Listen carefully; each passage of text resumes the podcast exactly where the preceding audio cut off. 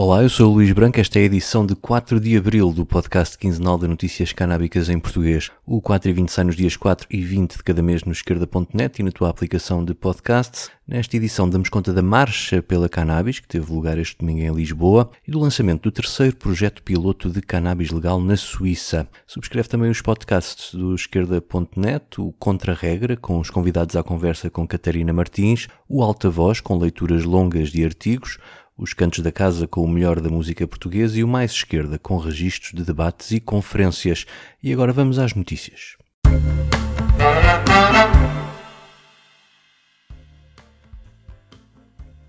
No passado domingo, algumas centenas de pessoas marcharam pela Cannabis, no centro de Lisboa. A marcha foi do Largo Camões até ao Parlamento para exigir o acesso universal à cannabis por parte de quem dela precisa. Isto porque a legalização da cannabis medicinal não trouxe mudanças para quem sofre, por exemplo, de epilepsias raras e tem de continuar a recorrer ao mercado negro para se abastecer do óleo de CBD.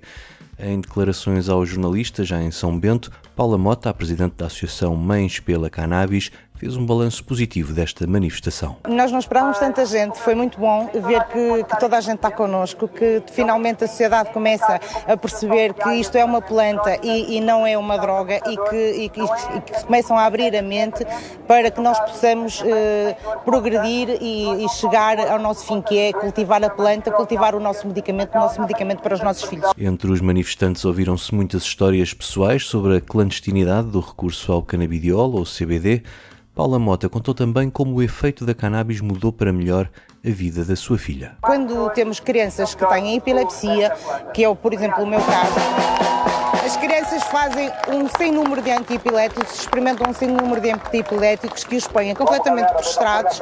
No nosso caso, a minha filha chegou a deixar de andar.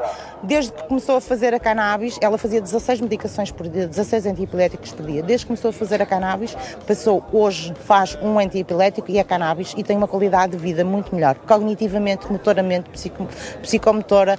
Um, voltou para a escola, está integrada, uh, tem, é feliz, que é o mais importante, tem menos crises epiléticas, mais curtas, a qualidade de vida é completamente diferente. Outra manifestante, Maria João, disse aos jornalistas que o CBD mudou a vida da sua irmã com epilepsia e explicou como a legalização da cannabis medicinal em Portugal não resolveu nada na sua situação e como foi no Brasil que conseguiu ajuda médica. A Paula começou há sete anos, ou um pouco mais de sete anos, ah, quando em Portugal ninguém acreditava e ninguém ainda praticamente ouvia falar no, no canabidiol, que é a abreviatura é o CBD, ah, eu procurei apoio no Instituto de Epilepsia do Rio de Janeiro, porque o presidente, o Dr. Eduardo Fabré, já estava a prescrever e era apoiante desta causa porque havia fortes resultados positivos no controle das epilepsias. Entrei em contato, levei a minha irmã a uma consulta e a partir daí ela começou a fazer uh, o CBD.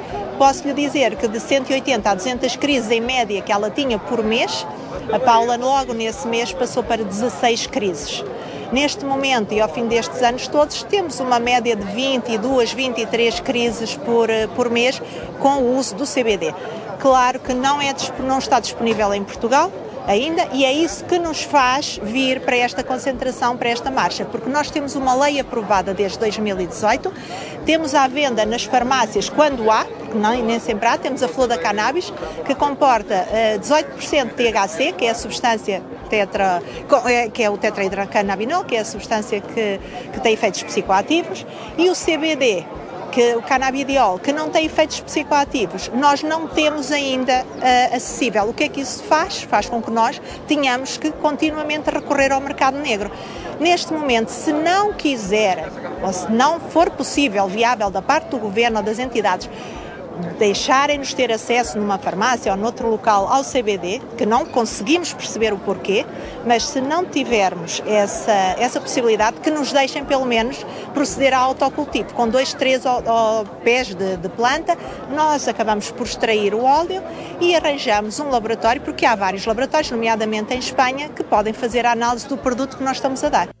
Nesta manifestação estiveram presentes representantes da Juventude Socialista, Iniciativa Liberal e Bloco de Esquerda, que prometeram voltar a levar o assunto ao Parlamento. Paula Mota, a líder das Mães pela Cannabis, e de esperar que essas promessas se traduzam em ações. Eu espero que sim, que seja verdade e que haja abertura para que nós possamos, eh, juntamente com os partidos políticos, discutir este assunto e levar este, este, este assunto à Assembleia para que de uma vez por todas se possa eh, dar melhor qualidade de vida a quem precisa, às crianças, aos adultos e, e às pessoas em geral, porque muita gente usa, usa a cannabis porque se sente bem. A cannabis não é menos prejudicial do que o álcool, que uma benzodiazepina ou um opiáceo. E portanto nós esperamos que estas promessas aqui sejam para cumprir, mas nós também vamos fazer tudo para que sejam cumpridas, não vamos deixar que fique esquecido.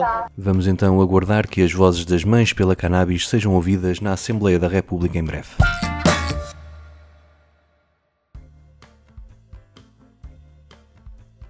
E depois de Basileia, é vez de Zurique e Lausanne avançarem com os seus projetos piloto de legalização controlada da cannabis na Suíça. Em Basileia, o primeiro grupo de quase 180 pessoas já pode adquirir cannabis legalmente. Em Zurique serão cerca de 3 mil e o projeto deve arrancar em agosto, numa parceria entre o município e o Hospital Universitário da cidade.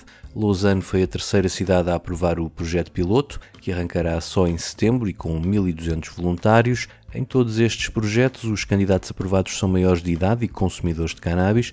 Todos eles serão sujeitos a questionários periódicos sobre a sua saúde física e mental e o seu padrão de consumo.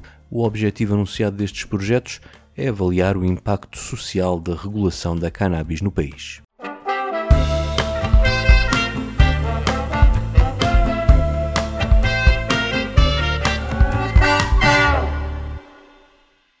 O 4 e 20 despede-se com o momento musical, desta vez com o guitarrista e compositor Bill Callahan, que vem atuar a Lisboa no dia 14 no Tivoli, já com a lutação esgotada. Fiquem com este Coyotes, eu volto no dia 20. Até lá!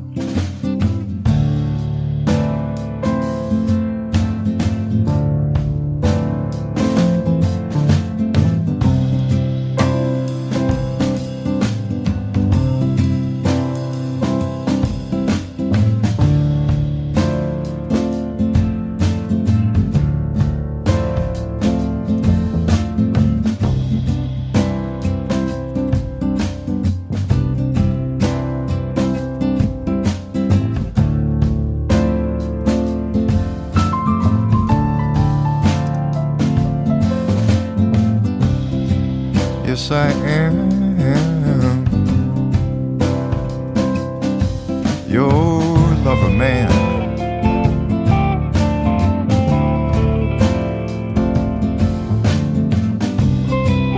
Yes, I am.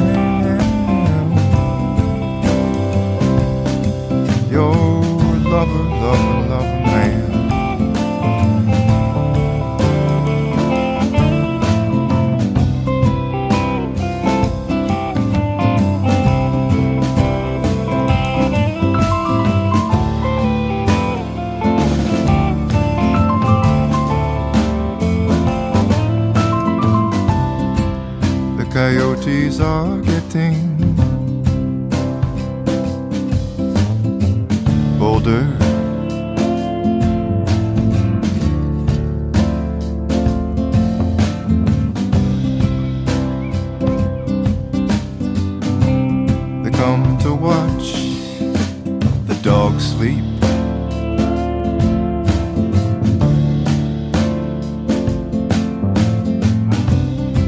She sleeps later.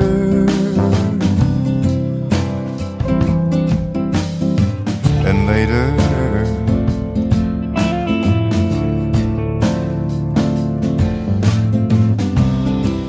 As she gets older. And older.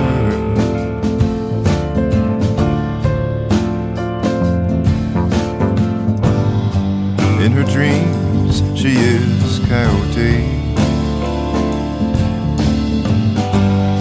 Which, of course, is what she used to be. A dream of a coyote. Watching over you and me. I tried to signal you of danger.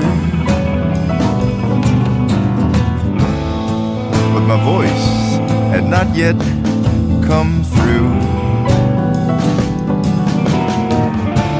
You were bent over, a peanut of a child, a new flower on the pea vine.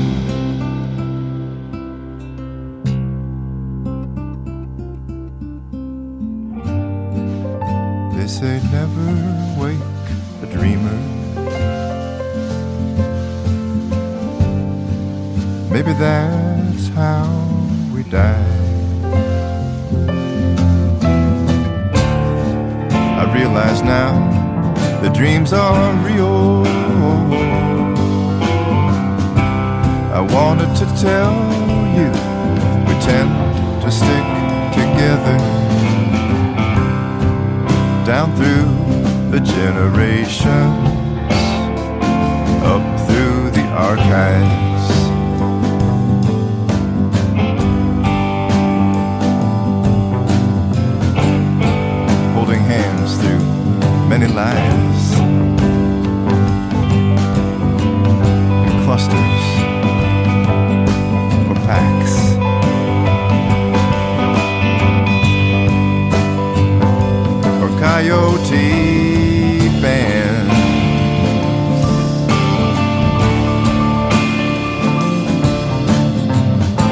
That is how and why I love you now and have always and will always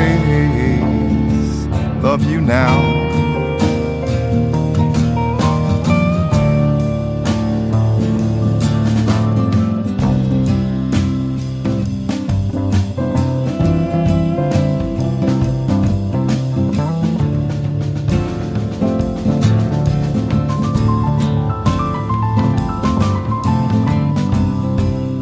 Yes, I am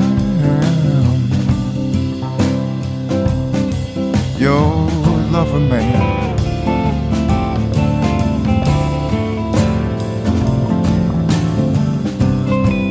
Yes, I am your lover, lover, lover man.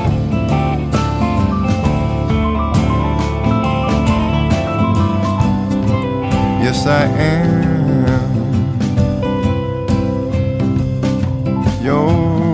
man.